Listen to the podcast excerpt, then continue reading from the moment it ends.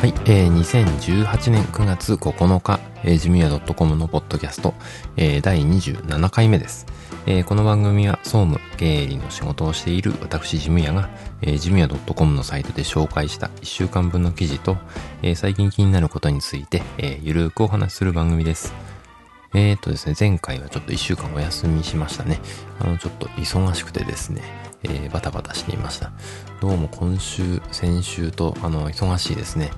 えー、仕事の方も忙しいんですが、まあ、いろいろですね、あの、プライベートの方もいろいろ忙しくて、えー、更新がなかなかできないと、えー、いった状況です。えー、だいぶ紹介する記事もね、えー、溜まってきていますので、えー、なんとかね、えー、少しずつ紹介していきたいなと、え、思っています。えー、そうですね、最近のニュースとしては、あのー、台風ですね、えー、すごかったですね、えー、近畿の方、えー、大阪の方を中心に大雨になって、で、えー、その後、えー、北海道の地震ですね、えー、テレビで見てるんですけど、すごいですね。あの、被害の状況がすごいなと思って、えー、これが首都圏でね、起きたら大変なことになるんじゃないかなと。ということで、まあ、あの、自然にね、対して人間の力ってのは本当に、うん、弱いものだなと、いうのをつくづく感じますね。えー、私たちもね、あのまあ、事務屋として、まあ、あのそういうさ、災害の備えみたいなことは、えー、日頃からしておかなきゃいけないのかなと、えー、思っています。まあ、9月1日ね、あの、防災の日ということもあって、えー、避難訓練とかね、え、そういうの、防災訓練とかされた会社もあると思うんですが、えー、会社でね、そういう訓練、日頃からちょっと毎年の行事に入れておくと、えー、いいんじゃないかなと、えー、そんな風に思っている次第です。それでは本編スタートです。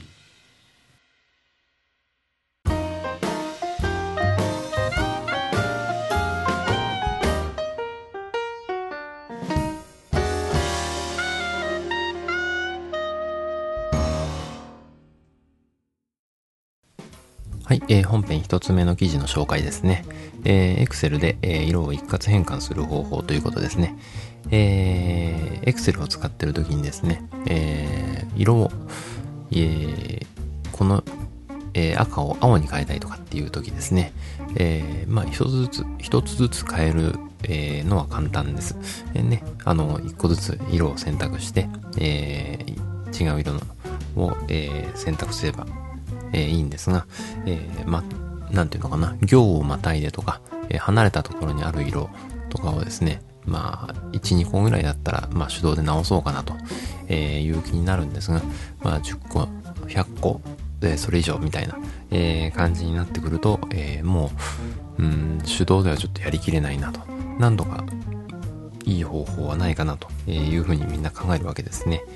えー、そこでね、あの、私もそんなことがあったもんですから、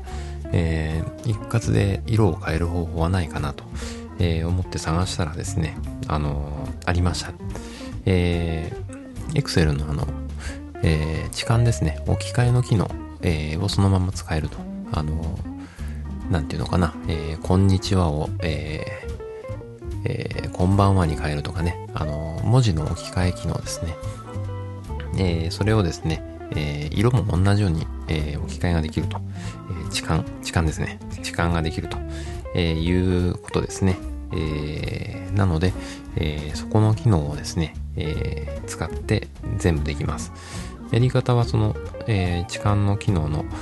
えー、オプションを選択するんですね。えー、通常はあの言葉を、こんにちはとかっていう言葉を、えー、こんばんはに変えたいとかっていうふうに、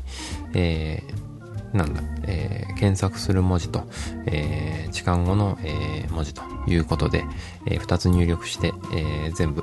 すべて時間ってやると全部置き換わるわけですね。えー、それのオプションを使うんですね。で、オプションを選択すると、えー、っと、まあ、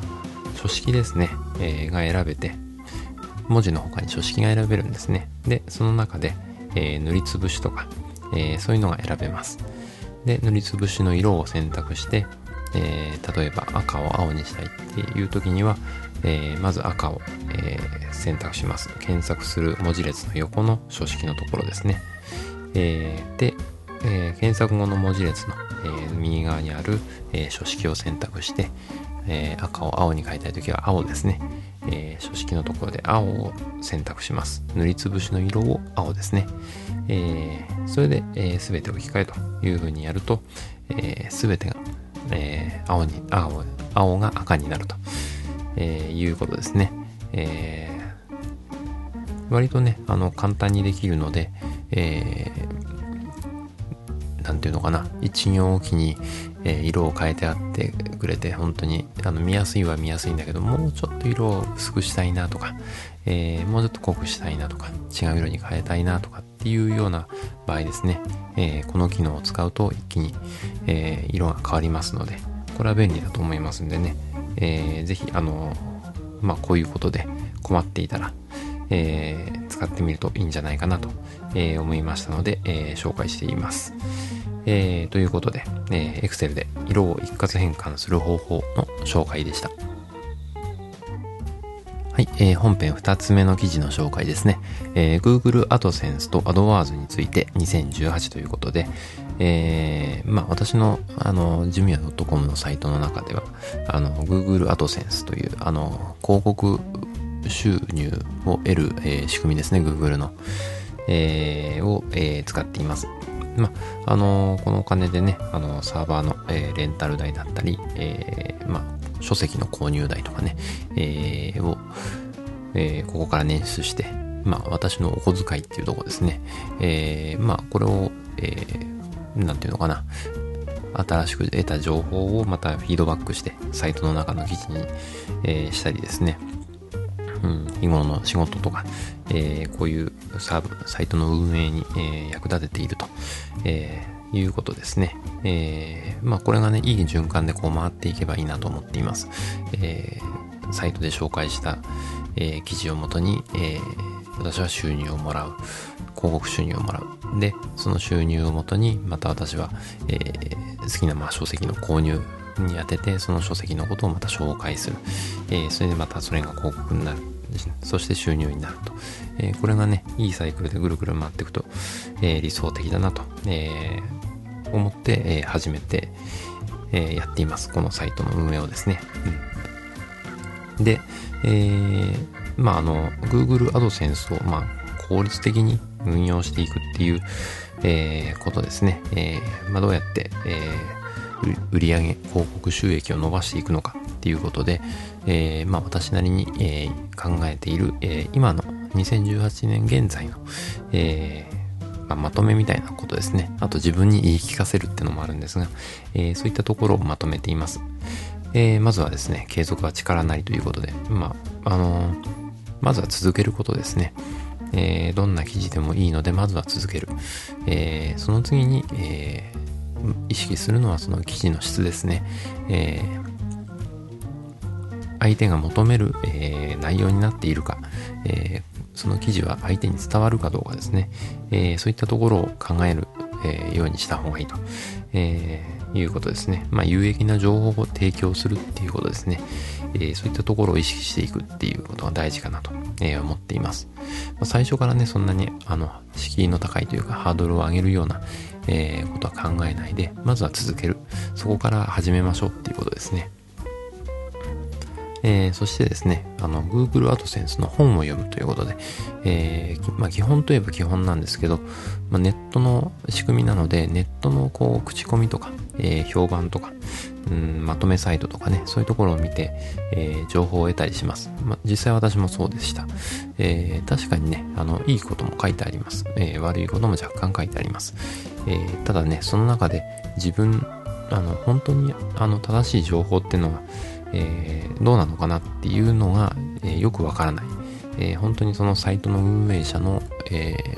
固定概念というか、え思い込みで書かれたものもあるし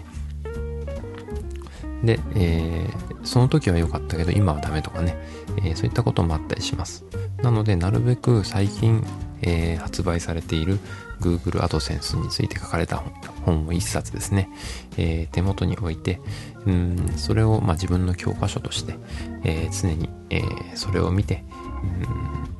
うん、どれが本当に正しい情報なのか、っていうことを知っておくのは、え、非常にあの有効なことだなと、え、思っています。えー、ペナルティとかね、あの、禁止事項があるので、えー、それに触れてしまうとペナルティを受けたり、えー、一発でアカウント削除っていうことにね、えー、もうなりかねませんので、え、そういったところをね、え、気をつける、え、気をつけるというか、まあ、最初に知っておく、いけないことはこういうことだよっていうのを知っておくっていう面でも、え、いいんじゃないかなと思いますんで、え、まあ、本をまず一冊買って読んでみる。それは大事かなと、え、思っています。あと、えー、まあ、収入が入ってくるようになってからですね、えー、まあ、収益の変化があります。えー、季節的な変化ですね。あの、広告なので、やっぱ、企業の出してる広告なので、えー、企業の予算とかが、えー、あります。なので予算を使い切るような月ですね。例えば3月とか、あとは年末とかですね。え、そういった時には、え割と、え収益が上がりやすい、あの広告単価が高くなる、え傾向にあります。えそうすると翌月はガクンと落ちると。まあ、通常ぐらいに戻るんですけど、えまあ、ちょっと絞り気味になると、収入は。えー、まあそういうことがあるんだよっていうことを知っておくとね、え、まあ収益の変化に慌てなくて、うん、慌ててあれやこれもって言って変更をしたりすると、え、その変更があだになって、えー、なんか致命的なエラーになったりしてですね、えー、またどんどんサイトの順位が下がっていくっていうこともありますので、まあ、あのー、ていうのかな、えー、収入の増減に、えー、まあ、慌てないってことですね。えー、そこ、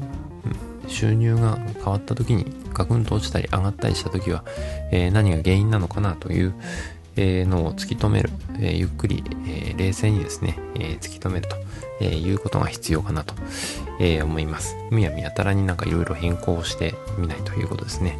うん。そういうのが大事かなと思っています。え私もですね、えー、一つえー、やってしまったことがあって、えー、っと収入がどんどん増えた時期があったんですね。で、その時に、えー、っと、そのサイトの、えアドレスをですね、ページのアドレスを変えてしまった。そうすると他のページから貼られていた外部リンクが全部消えちゃうんですね。えー、そこをあんまり意識せずにですね、えー、変えてしまったもんですから、えー、元のアドレスも、うん、記録に残ってなくて、で、え、そこで一気にガクンと収益が下がったっていう、え、ことがありました。まあ、いろいろ変更する場合にはね、あの、慎重にやりましょうということです。えー、そしてですね、Google AdWords、えー、を上手に使おうということで、えー、Google AdWords は、えっ、と、今、あの、Google 広告ってのになってますね。えー、まあ、あの、自分の、えー、サイトでこう、検索されて、自分のサイトに来るときに検索されてくるキーワードですね。えー、より高いあの収益のキーワードのものを提供していく。あの、より高い、収益の高い、えー、単価の高いキーワードですね。そういうのを使っていくと、えー、より、まあ、自分のサイトの収益が上がります。えー、そんなことをね、意識して、えー、Google AdWords で、えー、どんなキーワードが入札価格が高いのかなとえー、いうことを調べておくと、えー、いうのはいいかなと、えー、とても勉強になると思います。うん、なので、えー、まあね、あの、初めての人にはちょっと難しいかな。今私も今実際、えー、使い方がよく分かってないっていう仕組みでもありますけど、えー、まあ、あの、こういう仕組みがあるんだよっていうことをね、えー、知っておいていただきたいなと、え、思います。えー、まあ、最後にということで、え、記事をまとめていますが、えまあ、あの、どうしてもね、あの、検索の上位に、え、表示されないと、え、収益が、につながらないというのが、えー、Google AdSense ですね。えー、なので、なるべく、うん、検索の上位に上がるような、えー、工夫が、えー、必要です。まあ、それも、あの、やっぱ、日々の記事の積み重ねだと思いますんで、まあ、気長にね、あの途中で諦めないで、え続けてもらえればなと、え思っています。え、そんなことで、え、Google AdSense と AdWords についてということで、え、2018年今現在のことについて、え、お話をしました。はい、えー、本編3つ目の記事の紹介ですね。えー、っと、なんだっけ、えー、っとフ、ォルダ内の、えー、ファイルを検索する方法ということで、えー、まあ、あの、知ってる人はね、えー、知ってる、あの、割と使う機能ですね。えー、まあ、ちょうどね、あの、私の職場でも引き継ぎとかがあったりして、えー、前の人の前任者のですね、使ってるパソコンの中のデータを調べるっていう時にですね、えー、すごく助かっています。えー、っと、このファイルはどこにあるのかな、えー、ファイルの、うん、頭文字とかね、あの、ファイルに使われている文字を、えー、入力して、で、検索かけると、その、その条件にヒットする、えー、ファイルが出てくるってものですね。えー、まあ、どうやって使うかっていうと、えー、フォルダを開きます。例えばドキュメントだったらドキュメントのフォルダを開くと、えー、画面の右上の方にですね、えー、ドキュメントの検索とかっていうのが出てきます。え、そこにですね、え検索したいキーワード、例えば、えっと、なんだろう、給料、給与に関して、え検索したいっていう時は給与って入力して、え検索をします。そうすると、え給与の一覧表とか、給与明細とか、あの、給与に関わる、こう、リストがですね、えファイルがですね、表示されます。当然そのフォルダーの中になきゃいけないんですけど、うん、このフォルダーにあるだろうなとか、えー、例えば C ドライブにあるだろうなとか、えー、そういう検索もできます。えー、なので、えまあそれ、そのキーワードがね、的確じゃないとこれは、え使え、使えない機能なんですが、まあわかりやすい名前にね、日頃からしてると思いますんで、えそこのところはね、えまあそこが前提なんですけど、まあ、給与に関するファイル名は給与が入ってるっていう、えー、前提で話してますけど、うん、まあ、そういうことですね。えー、入力したキーワードで、えー、ファイルの検索ができますよと、え、いうことです。え、やっぱね、あの、前任者のファイルとかそういうのってのは、うん、まあ、個人がね、やりやすいようにこう少しずつカスタマイズされて、えー、意外、なんか違うところに入ってたりとかね、えー、するものです。えー、なのでね、え、自分がこうだろうと思った場所より、まあ、ちょっと広い範囲でね、え、検索をかけるっていうのが、え、検索のコツかなと、え、思っています。え、そんなことで、え、ファイル内のフォルダを検索する方法ということ、え、記事の紹介でした。はい、えー、本編4つ目の記事の紹介ですね。えー、カーナビはスマホと、えー、連動が当たり前の時代になったということで、えー、っとですね、ここでは、えー、カロッツェリアですね、え、っと、パイオニアの、え、っと、カーナビとかの、えー、ブランドですね、えー、の、えー、FH9400DVS っていう商品の紹介ですね。えー、先日ですね、あの、カーショップのお店に、えー、行きました。で、その中に、あの、最近カーナビってのがね、あの、あんまり使わない人が増えてきたんじゃないかなと思って、えー、どんなものがあるのかなと思って今見に行ったんですが、えー、割とですね、あの、ラインナップが少なくなりましたね。あの、昔ほど、えっ、ー、と、昔っていうか、数年前ほど、えー、カーナビがたくさん置いてあるっていう状態はなくなったのかなっていう感じですね。多分、あの、スマートフォンとか、そういうのを使ってカーナビ代わりにしてるんじゃないかなと思います。やっぱりあの、地図の情報がね、えー、どうしても最新のバージョンにアップデートするには、どこかで、えっ、ー、と、更新をしなきゃいけないっていうのがちょっと、うん、携帯ほど、スマートフォンほど簡単にはできないっていうことなんでしょうね。えー、そういうことが背景にあると思います。で、えー、私が思っているのは、えー、その携帯電話を、えー、カーナビのように車で表示させる、えー、機能があればいいなと思って、えー、そんな商品はないかなと思って見に行ったら、えー、やっぱありましたね。あのアップルのカープレイとか、えー、アンドロイドだとアンドロイドオートっていうんですかね。えー、車に接続して、えー、使うサービスですね。えー、結局、携帯の機能を、えー、車でも使えるようにするっていうことです。なので、まあ、あの、携帯よりも少し大きな画面で、えー、ナビが見れたり、えー、電話ができたりとかね、えー、メールとかもできるようです。えー、便利だなと思って、えー、見てきたんですけど、たくさんね、車があるところとか、あの遠隔地に、だいぶ遠方にですね、えー、出張で、えー、車を乗る機会があるとかっていう人は、あの、携帯と連動させた、こういう表示させる仕組みってのは、えー、お金もあんまりね、かからず、えー、接続するだけでいいので便利じゃないかなと、えー、思います。えもちろんね、音楽とかもそのスマートフォンに入れておけばそれがそのまま聴けるので、えまあ、会社の携帯じゃなくても自分の携帯に接続して、え音楽を聴くっていうこともできると。えまあ、いいんじゃないかなと、え思いました。えパイオニアね、ちょっと今、あの経営がちょちょっと危ないんじゃないかって、えー、噂もありますが、えー、やっぱね、カーナビ事業がやっぱこのスマートフォンに押されて、えー、減少傾向、売上減少傾向ということで、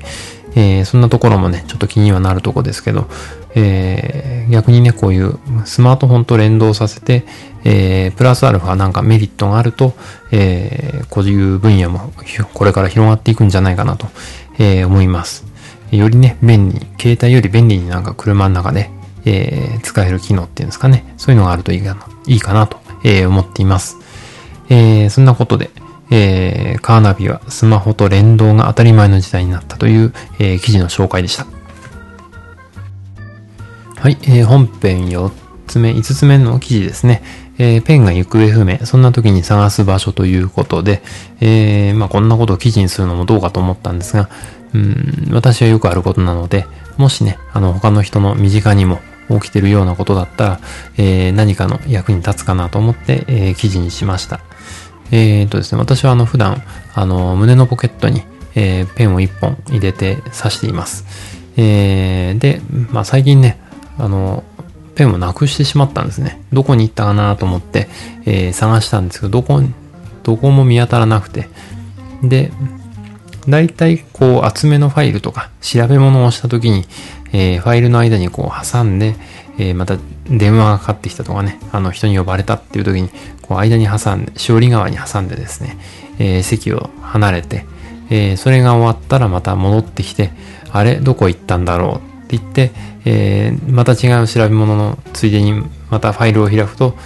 あ、こんなところに、えあったっていうのが見つかるわけですね。えー、そんなことが、まあ、何度かありました。で、今回もこう、ファイルの間を探したんですけど、なかなか見つからなくて、で、うーん、どこかに落としてしまったのかなっていう半ば諦めて、2週間ぐらい経ったのかな。えー、なくしてからですね。で、えー、どうしようかと思って、うーん、いたところですね。新しく買おうかな。だけど買うのももったいないしなと思っていた矢先に、えー、ファイルをこう引き出しの中に入れてあったんですけど、それを抜いて、えー、引き出しの中の方ですね、えー、下の方見てみたら、えー、ファイルの間から多分落ちたであろう私のペンがですね、えー、引き出しの中に折っていました。うん、こんなところに落ちるのかと思って、まあ、確かに間に挟んだものは、えー、出したり入れたりしてるうちにこう、抜けちゃうっていうね、ちょっとあの緩めのファイルだったんで厚い、厚くて緩めのファイルだったんですね。えー、なので、えー、ファイルの背拍子が厚くて中があんまり入ってないっていう状態ですね。なので、スポッと抜けちゃったんですね。えー、まあそういうこともあるということで、あのー、ね、あのー、これから今私のペン見つからないんですっていうような人の、えー、参考に、えー、なれば、あのー、引き出しのね、中も探してみるといいよっていうことで、えー、まあ、探すもの、探し物のヒントですね。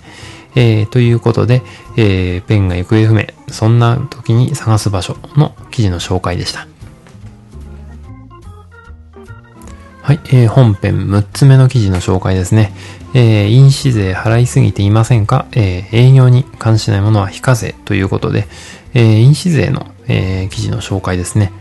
えー、まあ、経理とかね、やっていると、まあ、印紙を貼る機会があると思います。で、えー、営業で得た金額ですね、えー、を、えー、まあ、受け取る場合、印紙をこう領収書に貼って、えー、渡します。ただ、えー、っと、その営業といっても、あの、なんていうのかな、売上代金に関して、えー、領収した場合ですね、お金を、代金をいただいた場合には、えー、5万円以上、えー、200円、えー、100万円から200円以下のものは400円っていう、えー、今の、えー、印紙税の制度になっています。で、えー、営業に関しないもの。これは、えー、非課税ってなってるんですね。えー、で、えー、っと、記事の中では、営業に関しないものは非課税っていうところをちょっと注目してしまっているんですが、えー、なんて言えばいいんですかね、これは。営業に関しないものっていうより、えー、こっちを強調した方がいいかなと最近思ってるんですね。えー、売上代金以外の金銭の受け取りで、えー 受け取りの場合は、えー、200円、えー、っていうふうに覚えておいた方がいいかなと、えー、いうことですね。えー、売上代金以外のものの、えー、受け取りに200円。えー、じゃあ営業に関しないものは何で、どこから無料になるのっていう、えー、とこなんですが、ここはね、ちょっとあの、いろんな、あの、なんていうのかな。えっ、と、事業形態によって変わってくるんですね。あの、売上が、何が売上になるのかとか、えー、いうのが変わってきますので、えー、それぞれの業種ごとに、あの、国税庁のね、ホームページを見てもらうのが一番、えー、誤解がなくて、えー、いいんじゃないかなと、えー、思います。えー、まあ、営業に関しないものっていう、営業っていうのがですね、まあ、普段の、あの、まあ、日常の取引の中で、えー、当たり前になっている取引ですね。えー、そういうものは 営業以外ということですね。えー、ちょっと引用した記事のところですけどね、えー、営業というのは一般に営利を目的として同種の行為を反復継続して行うこととされており、えー、おおむね次のように取り扱っております。ということで、えー、詳しい内容、これは以下はホームページにあります。えー、なのでね、あのー、まあ、印紙税取り扱う経理の人は、えー、一度これを見ておくと、うん、突発的なことに、えー、すぐ対応できるんじゃないかな。あと、金額が多い時にね、あの、無駄な印紙税を、のものを払わなくて、えー、済むということがあるので、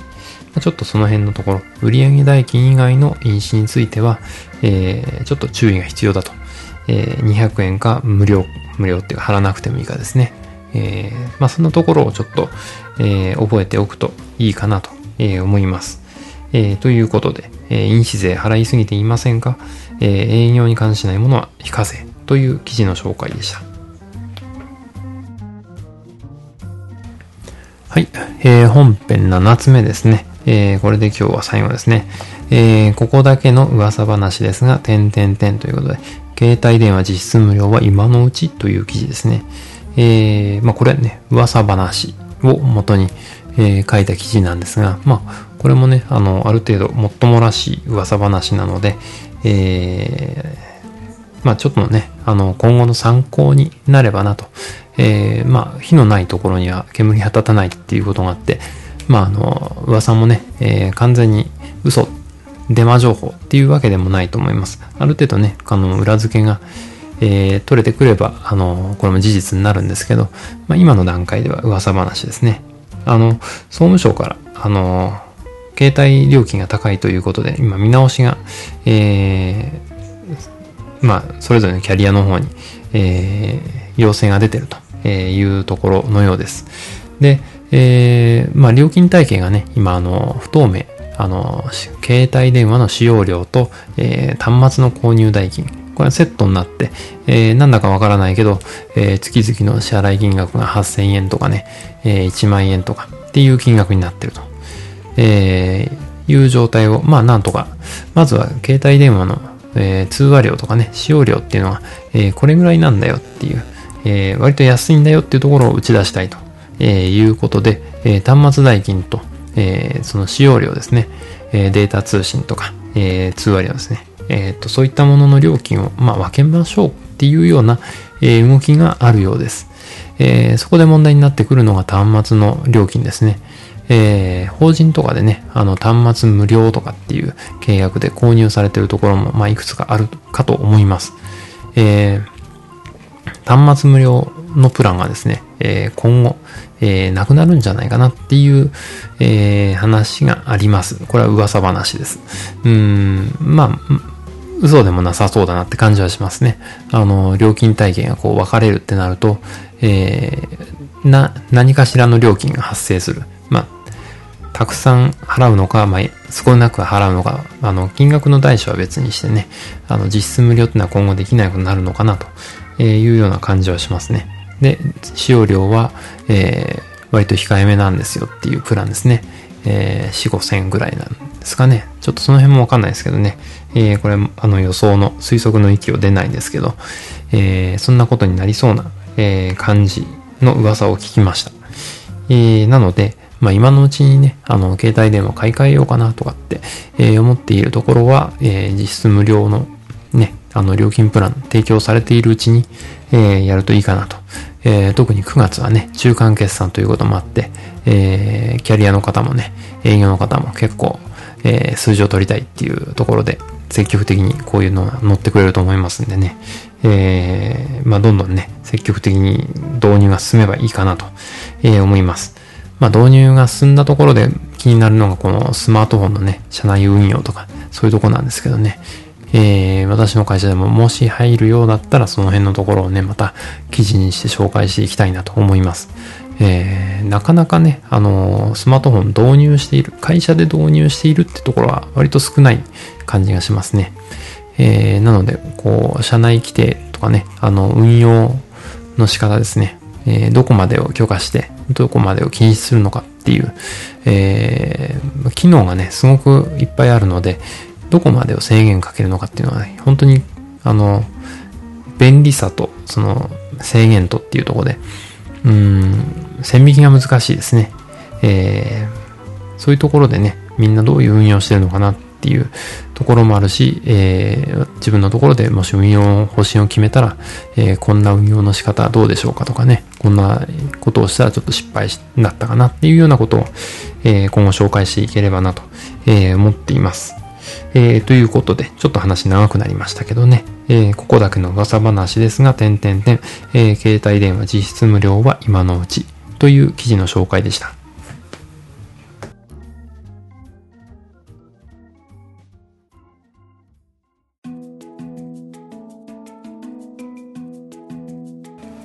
はい、えー、本編に引き続きおすすめのコーナーですね。えーと、今回はですね、記事の中に、えー、いくつか、あの、おすすめのコーナーで使えそうな、えー、記事が、えー、溜まっていましたので、えー、これをね、えー、二つ、えー、まとめて紹介しようかなと、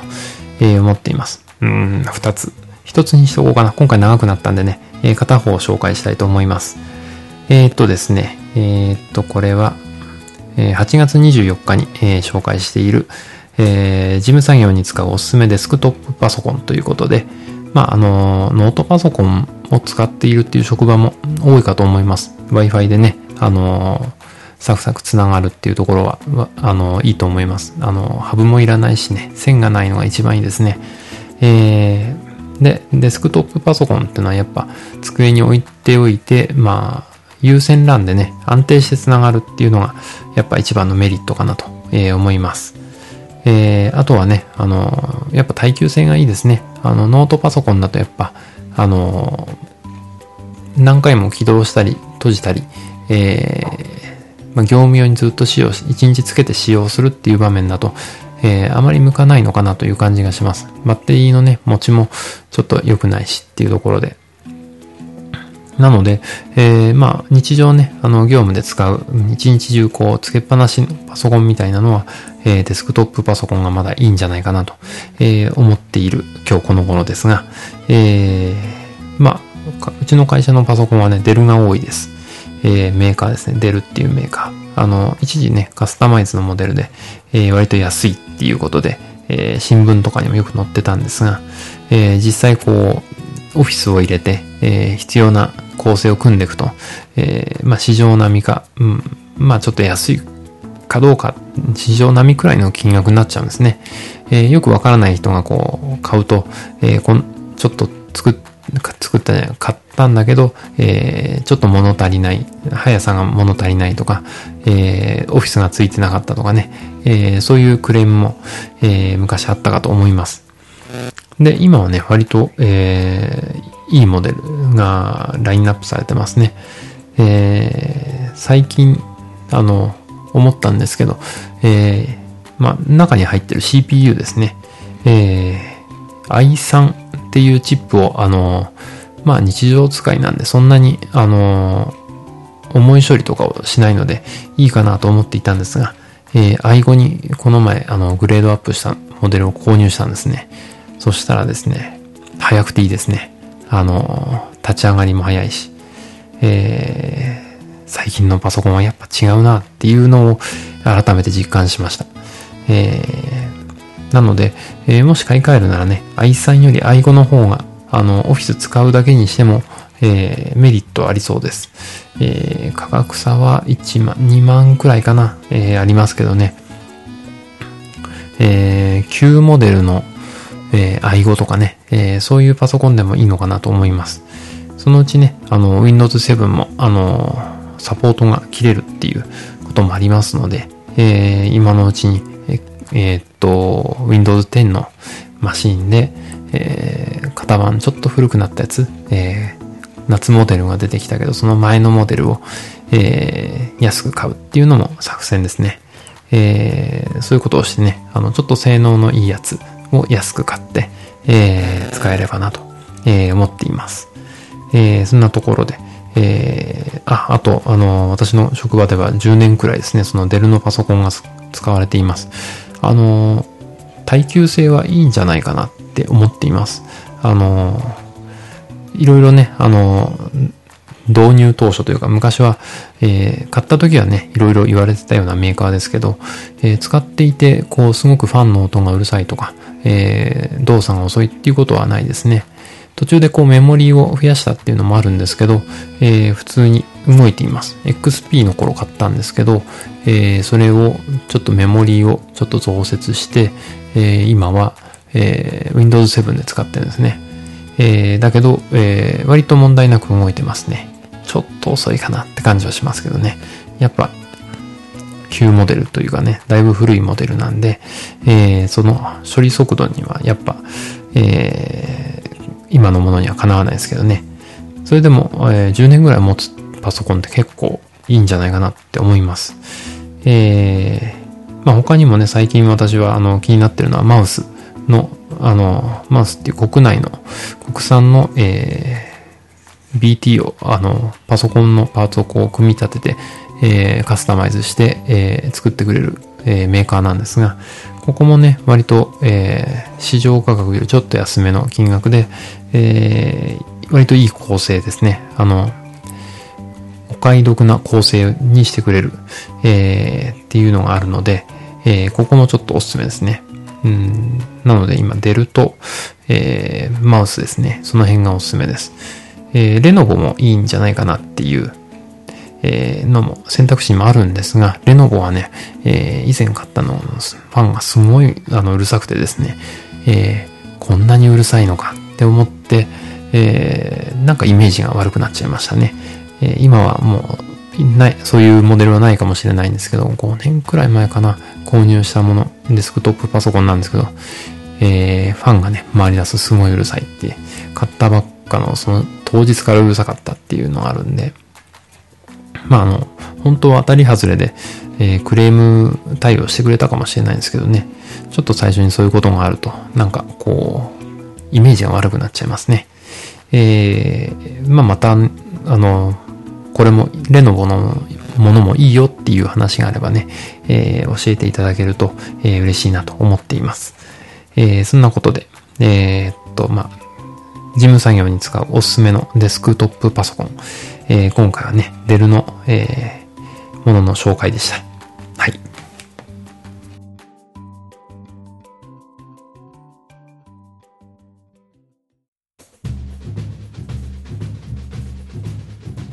はい、えー、ジムヤ .com のポッドキャスト、えー、最後までお付き合いいただきありがとうございました。